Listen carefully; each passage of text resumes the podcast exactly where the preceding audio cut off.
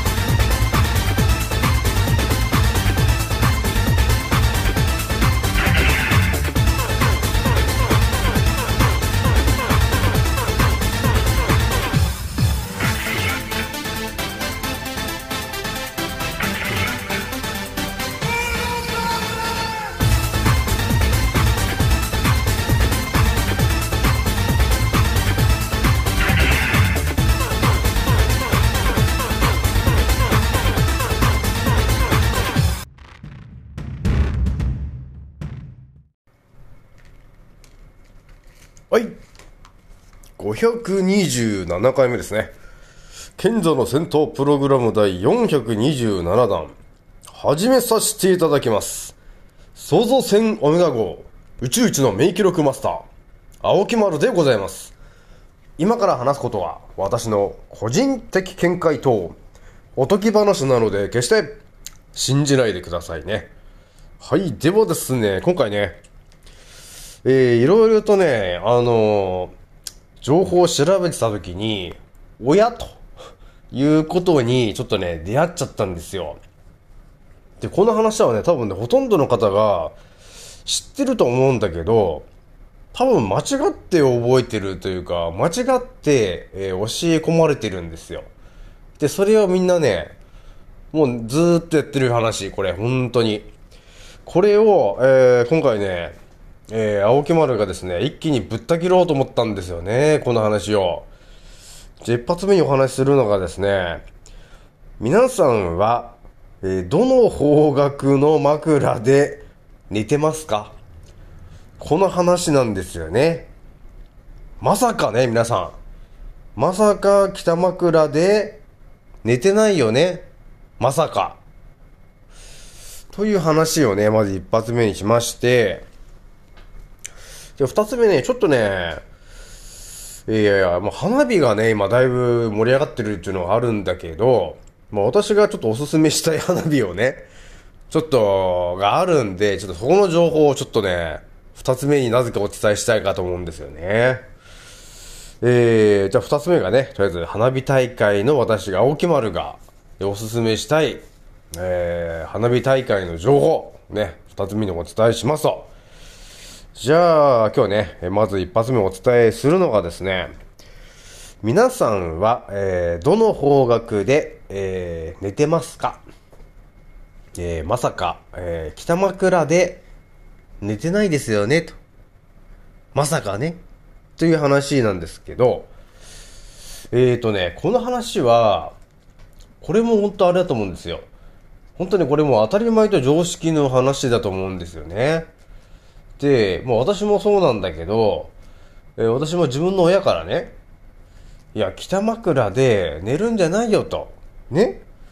それはもう、あの、亡くなった人が、あの、寝るから、ね、北向いてね。だからその生きてる人間がね、その北枕にして、寝ちゃいけないんだよと。ねえー、そういうことをね、散々過去言われてたんですよね。だから、北枕で寝ることが、なんかこう、縁起が悪いんだと。ね。なんか、縁起が悪いんだからって言われなかったかみんな。どうですか皆さん。言われました？結構これみんな言われてるんじゃないのかなと思うんですよね。じゃあちょっと何人かに聞いてみようかな。どうですか皆さん。えー、親とかね、あの親戚とかに、北枕にすると縁起が悪いからやめなさいと。えー、いうふうに、ね、過去指摘を受けたと、えー、いうことがあったと、えー、いう方がいますか？どうですか？えー、春原さんどうですか？えー、井口徹さんどうですか？えー、さよさんどうですか？えー、ゆうじさん、えー、どうですか？えー、直美吉田さんどうですか？純香さんどうですか ?SO さん、みーさん、N ケンジさんどうですか？皆さん。テレグラムに登録しております皆さんどうですか？過去言われたことあります？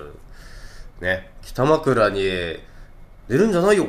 ね。私もね、過去ね、お前自分の家でも言われたことあるよね。青木も俺そんな北枕で寝るんじゃないって、ね、言われたりとか、ね、あのー、まあ、島根のね、えー、じいちゃんばあちゃんとか行った時に、青木物それ言ったら北枕で寝ちゃダメだよと。縁起が悪いんだから、って。ね そんなこと言われてさ、そんなところからね、あ、北枕で寝ちゃいけないんだ。え、っていうなんかこの、暗示がかけられるじゃない、皆さん。ねだから、多分今寝てる方の多分ほとんどが、北枕ではない方角で寝てると思うんですよね。これね、本当に、多分日本の99%の人は、北枕じゃないところで寝てると思うんですよね。それはやっぱりちっちゃい頃から言われてるもんね。北で寝ると、ね、縁起が悪いから、寝ちゃダメですよ、と。ね、いうこと言われてきましたよね。で、そこでね、ちょっと誰か質問したのかな？誰かに、その言われてる人に。ね、私もね、えー、なんか、そこまでね、あの、誰かにそれで質問を返したことはなかったんだけど、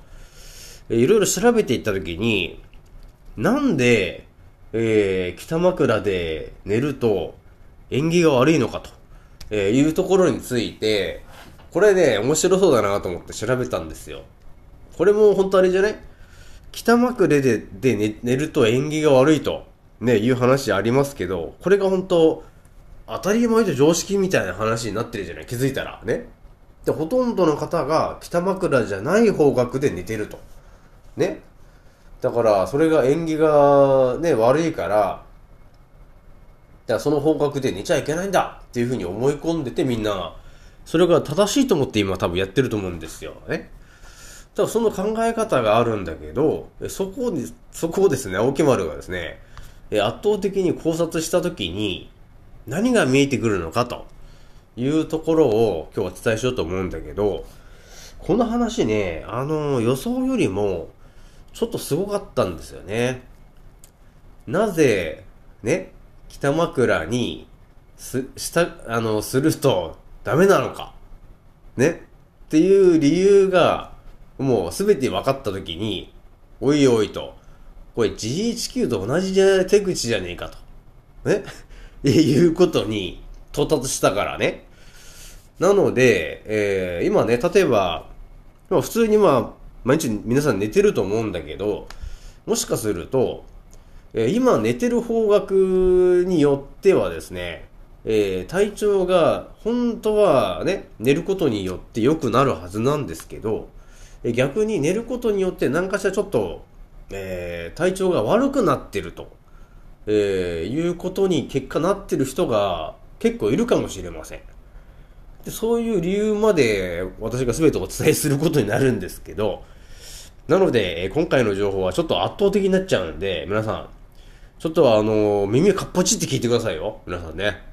いいですか皆さん。特にあの、子供たちも聞いてもらえるといいかな。ね。ね、おばあちゃんとかね、えお母さんから言われたよね。北枕で寝るんじゃないと、えいう風に、え昔言われてたよねと。で、それを、ね、この、エデン流健康細胞蘇生術の青木丸という人がラジオで語ってた内容によるとですね、という感じで、ね、夏の自由研究で語ってもらってもいいですからね。実は北枕はこうでしたっていう話を、あのー、語っちゃうと、なんかね、すごいことになりそうだからね、皆さんね。いや、なので、ぜひとも最後までちょっと聞いてほしいんですけど、じゃあこれから何を話すかというとですね、えー、じゃあなぜ、えー、北で、えー、北枕で寝ることがダメなのかと言い始めたかというとですね、え、これがまたあの、歴史を遡っていくと、え、出てきたのが、え、お釈迦様だったんだね。で、お釈迦様という人がいましたと。で、その人が、えー、要するに亡くなった時に、えー、北を頭にして寝て、あの、寝て亡くなっていましたと、えー、いうことがあったんで、そっから始まってんだ、すべてが。ね。だからもう亡くなった人っていうのはもう、えー、北の方角に頭を向けて、えー、死んだと、えー、いうことになってる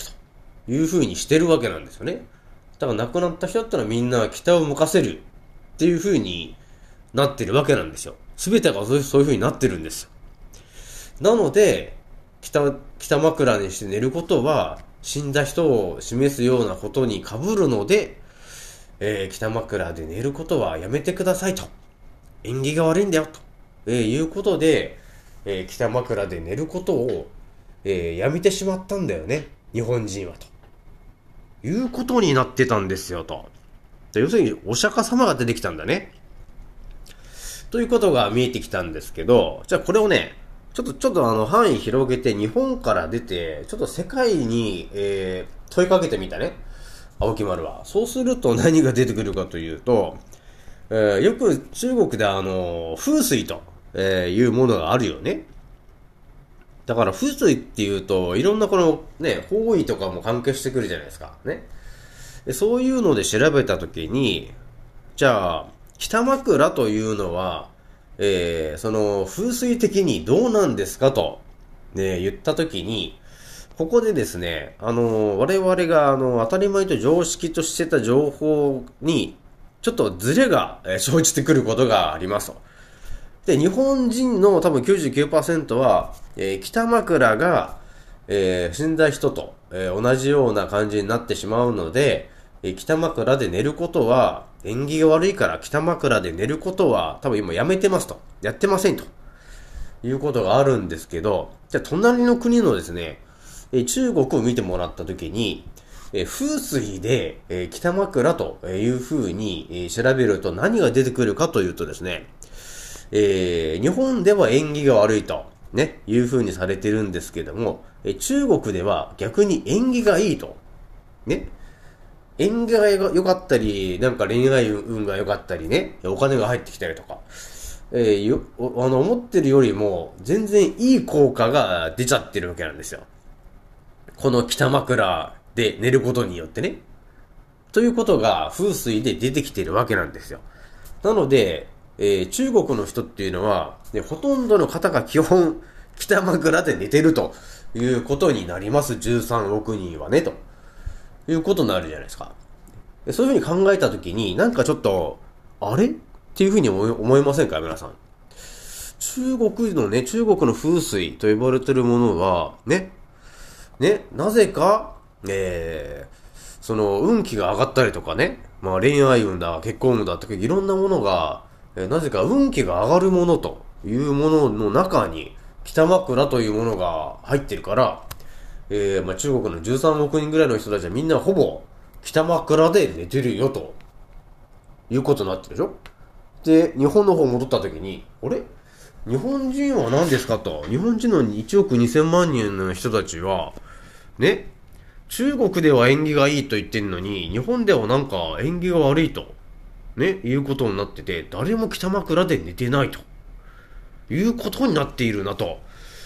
ね、だから中国と日本でそんなに違うのかと、ね、いう感じで何かのこのズレが出てるなと。ね。これなんだ、ズレなのか何かの何か力、な何かの力が働いてるなというのがちょっと見えてくるよね、これね。で、これでまたさらに、あのー、考察を続けていくとですね、えー、何が見えてくるかというとですね、えー、要するに、ね、北を、あの、まずお釈迦様の話に戻るとですね、そのお釈迦様という人が、そもそも、ね、北を頭にして寝ていましたと、えー、いうことがあったんですけど、そもそもなぜ北枕にしてお釈迦様が寝てたんですかと、えー、いうことなんですけど、これが、あの、本当分かってないと、そこのスタートの理由が分かってくると、ね、その中国が言ってることっていうのがね、だいぶ分かってくることになります。で、日本にはやはり、真実が曲げられて入ってきてるっていうのが分かってくることになるんですよね。なので、お釈迦様がなぜ、えー、北を、えー、向いて毎回寝てたのかと、えー、言うとですね、お釈迦様はですね、えー、人間のからくりがどうなってるのかということを自分で分かっていて、え、彼は知ってました。えー、北極の方を、に頭をね、北極の方に頭を向けて寝ることによって、北極の軸から発せられてる磁場が、え頭を通って全身を流れ足に抜けていく、ね、南に向かって抜けていくという、えー、その電磁波の流れというものがあるんだよねと。だからその通りに、その方角で寝ることによって、えー、体の中をスムーズに、ストレートに、えー、電磁波の流れが通るようになるんですよねと。北枕で寝ることによって。えそうするとどうなるのというとですね、え静電気が起きづらくなる。要するに、血流も良くなるし、筋肉もほぐれるし、ね、エネルギーもスムーズに流れる、えー、体の体勢で寝ることができるんですよね、ということになります。だからそれをね、あの、お釈迦様がね、分かってたんですよね。えー、だから、昔の人たちは多分、ほとんどの方が北を向いて寝てたと思うんですよ。それは人間のからくりの中で、人間は、えー、まあ、電気で動いているんですよね。ということはあるんですけど、その電気で動いているというところの他に、えー、地球の、まあ、地球っていうのは磁石だよね。なんだよねと。うん。地球っていうのは磁石なんだけど、えー、地球のその北極からまず電磁波が一発流れたと流れてて、それが南に向かって流れるようになってるんですよねと。だから、北極の方に向かっ、北極というか北に向かって寝ることによって、そこからまず頭の真上を電磁波が通って足に抜けるというね、えー、そういう電磁波の流れを、えー、受けることができるようになるんですよ。ね。だ北枕で寝ると。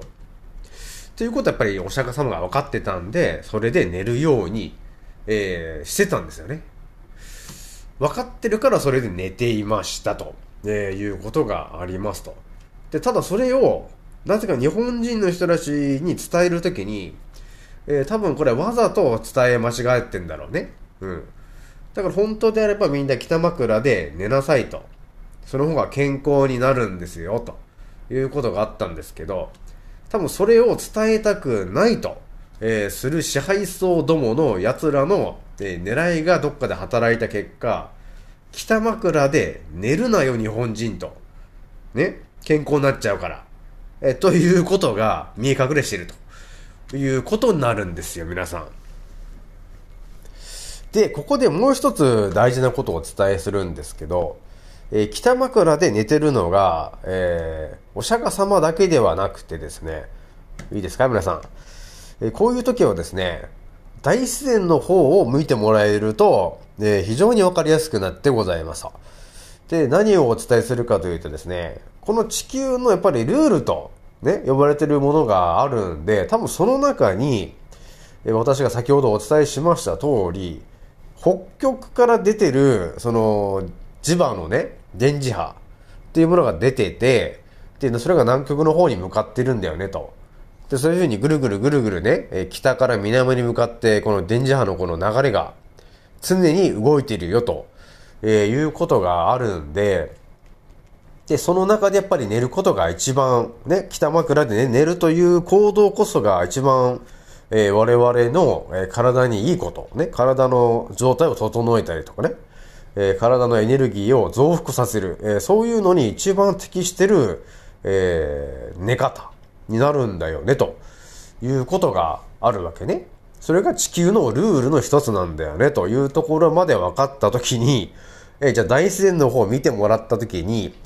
えー、大自然の中にいろんな動物がいるんですけども、いいですか、皆さん。えー、基本的に、えー、北枕で動物は寝るように、えー、修正がなされているので、えー、なんていうのかな、鹿とかね、牛とかね、そういう動物たちいると思うんですけど、基本的にやっぱり北を意識して、えー、寝る傾向にありますということがあるんですよね。やっぱりけ、あのー、本能でそういう風になってるみたいなんだよね。えー、なので、えー、自分のね、家にいる猫ちゃんとかワンちゃんとか見てもらえると、多分無意識で、彼らはですね、北を向いて寝てる可能性がありますと。ね。なので、ちょっと今度は見てもらえるといいかなというところがありました。はい、えー、というわけで、えー、見えてくるのがですね、えー、我々は、えー、日本人をね、北枕で寝ないようにやられてきたと思うんだけど、要するに北枕で寝なかった時にどうなってるかっていうとですね、この、ね、北から南に対して、こう一直線のね、え磁場の線が流れてるとして、えそれに対して、こう横に寝てる人多いじゃん、結局。北で寝ないから。ね、だからクロスするようにして寝るとですね、どうなるかというとですね、えー、静電気が発生しやすくなるんですよね。その体勢で寝ると。えー、なので、その、やっぱり静電気が発生しやすくなってくるということは、やっぱり血流が悪くなったりとか、えー、筋肉が硬くなっちゃったりとかね、えー、だ細胞が硬くなったりとかって、そういう形で、えー、電気の流れがスムーズじゃなくなるよね。あの、静電気が溜まってくるんで。だから結果的に、えー、体に良くないことになってるということをさせられてきたんだよね、ということだったんですよね。なので、皆さんね、寝るとしたら、北枕で寝るんだ ということになります。ね、皆さん。これね、本当青木丸も今日、あれ？浮かんだんだよね、今日。あ、そういえば当たり前と常識みたいな話で、北枕で寝る、あの、寝ちゃいけないんだよなっていう話があったなと思ったんだよね。これ当たり前と常識だから、あ、そっか、当たり前で常識っていうことは誰かが、えー、なんか企んで、それを植え付けてるっていうこともあるなと、えー、いうふうに直感で思って考察したらですね、まんまと、えー、ヒットしたね。えー、なので、皆さんね、ほんとね、私のチャンネル聞いて皆さんはね、みんな疲れ切ってるよ。私もそうだけどね、疲れ切ってるよね、みんなね。もう、茶番ばっかりだもんね。だから、ちょっと寝るときはさ、もうぜひとも北枕にして寝てもらえると、あの、血流とか良くなるから。ね。あの、電磁波の流れに沿って寝るようになるから。ね、だから頭で、頭でちゃんとエネルギーを吸収して、ね、全身を通って足にこう、えー、エネルギーが抜けていく。ね。磁力が抜けて、抜けていく。そうすると、血流も良くなっていくよと。っていうことになってるので、だそういう体の作りなんですよ。そもそもこの地球に住んでる我々は。えだから野生動物もそういう風に寝てるし、えー、なので、えー、ね、もうなんだろう、縁起が悪いとかなんだかじゃなくて、その、あの、ね、えー、そう言ってる方たちいたとしたらですね、えー、情報不足なんだよ、君たちと。ね。中国をね、見てごらんと。ね、とりあえず風水で縁起がいいからみんな寝てるよ、それで、ということもあるよね。だからあとは人間のからくり。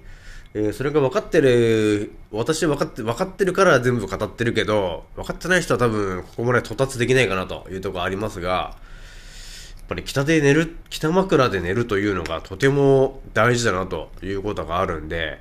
皆さんね、ぜひとも、あの、100均で、えー、方位磁石、買っといてもらってもいいかなというところがあります。私もね、ちょっと前に買っといてよかったよ。あ、これ、あ、こっちかみたいなね。いう感じで、猫ちゃんとか寝てる時に、あ、あ北枕で寝てるっていうのがわかるようになるもんね。えー、なので、ぜひともね、皆さんね、この夏休みね、みんな疲れが溜まってるんで、ぜひとも北枕で寝てくださいということでございますと。はい。ではですね、最後ね、二つ目ね、あのー、えー、花火大会の話なんですけど、私もね、今、なんだかんだ埼玉にいるけど、過去ね、えー、なんだかんだで、新潟にいた頃があったんですよね。で、その頃は、一応長岡っつうとこにいたんですよ。で、その時に、長岡花火っつうのを見たんだけど、あれがね、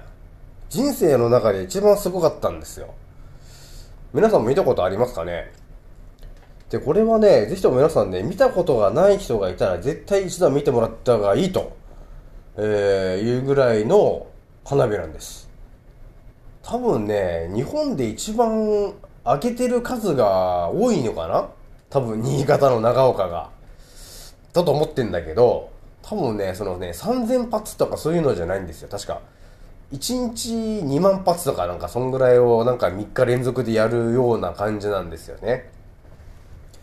で、とにかく、あの規模がとてつもなくすごいんですよ。で、新潟の人は結構花火にね、お金を使う人たちなんで、ね、やっぱりそれ縁起物っていう感じだからみんないろんなね、えー、思いを込めて、えー、花火あげるんだけど、やっぱその量がすげえ量なんですよね。で、ね、ものすごい綺麗なんですよ。で、音もでかく、でかいし、だそれがもう3日間ぐらいかけてね、毎日その7時からね、9時ぐらいまでの2時間ぐらいですけど、それは3日間続けて連続でやるんだけど、すごいんですよね。で、今日、あの、今日どっか花火大会やるのかなって調べたら、ちょうど2022年、長岡花火、8月2日、時間が19時20分からと。えー、いう風に決まってる、決まってたんですよ。今日やるんだって3年ぶりに。って書いてあったから、お、これはみんなにちょっと言ってた方がいいかなと、えー、いうところがあったんですけど、ね、今これラジオ撮ってるけど、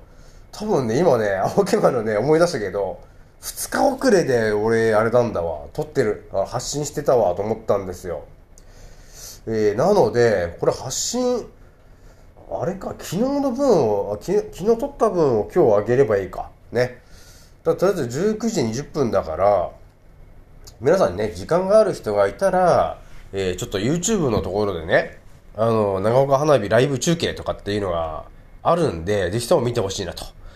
いうところがありますと。で、一応ね、私のテレグラムにもね、一応貼っといたんですよ、リンクを。えー、なので、そこでも見れるかなと。いうところがあるので、ぜひとも見てほしいなと。多分ね、感激しますから。ね。で、今年、もう来年見れるかわかんないからね、本当に。で今年、絶対見といた方がいいと。いうところがありますと。で、えー、もう一個お勧めしときたいのが、片貝祭りっていうのもあるんで、新潟のね、片貝ってところの花火ですけど、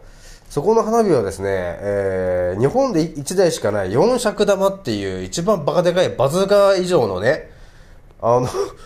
超でかい花火が上げられるところなんですよね。片貝祭りというところあるんですけど、でそれが一応次9月の9日ぐらいに、それまたやるらしいんで、ね、まあ、行ける人がいたら、ぜひとも行ってみてほしいなというところでございます。まあ日本一だろうね。あの、四尺玉を使いこなしてるのは。あそこぐらいだよね。四尺玉持ってんの。ほんとね、あの、筒がもうね、なんだろう、もう1メーターぐらいの、えー、穴の、穴の筒なのよ。わかるかな？もう。まあ、4尺玉っていう時点でもうなんか1メーターぐらいの玉なんですよ。1メーター1メーターの。バケでっけ玉なんですけど、それをぶち込んで、えいってやるんですけど、それを打ち上げた時に、なんていうの、もう見えてる空が、一面が、その一発撃っただけで、なんていうの、桜が咲くみたいな感じにこう、ドバってこう、なるわけなんだよね。なので、ぜひともね、今年見といてほしいなというところがございます。一応9月9日って書いてあったんで、ね。えー、見に行けそうな人がいたら見るようにしてね。一応思い出残しておいてほしいなというところでございます。じゃあ今回ね、これぐらいにしておきます。次の音声でまたお会いしましょう。またねー。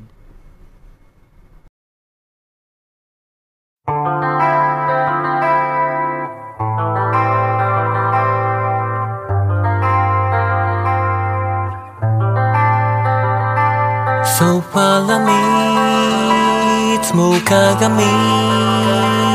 の中にあなたにいつか見た君へ。中で形として終われないなら死ぬ人生俺らみんな変わ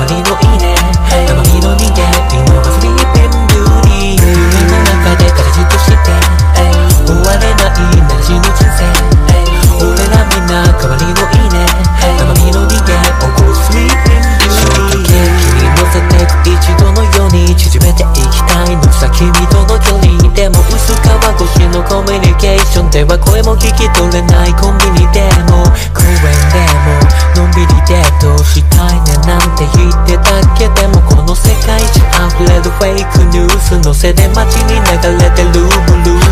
台本なしで繋がった中 Like a live on direct この先だってまだまだ感動したい。でも反応しない。眠りの森の美女腰割らせる内面たとえ0.01でも生じゃないなら合わないピーチ。ものにしたいビーチ。なら好きるでしょ。う突き抜けよう。君の寝床に忍び込む。ぶしつけも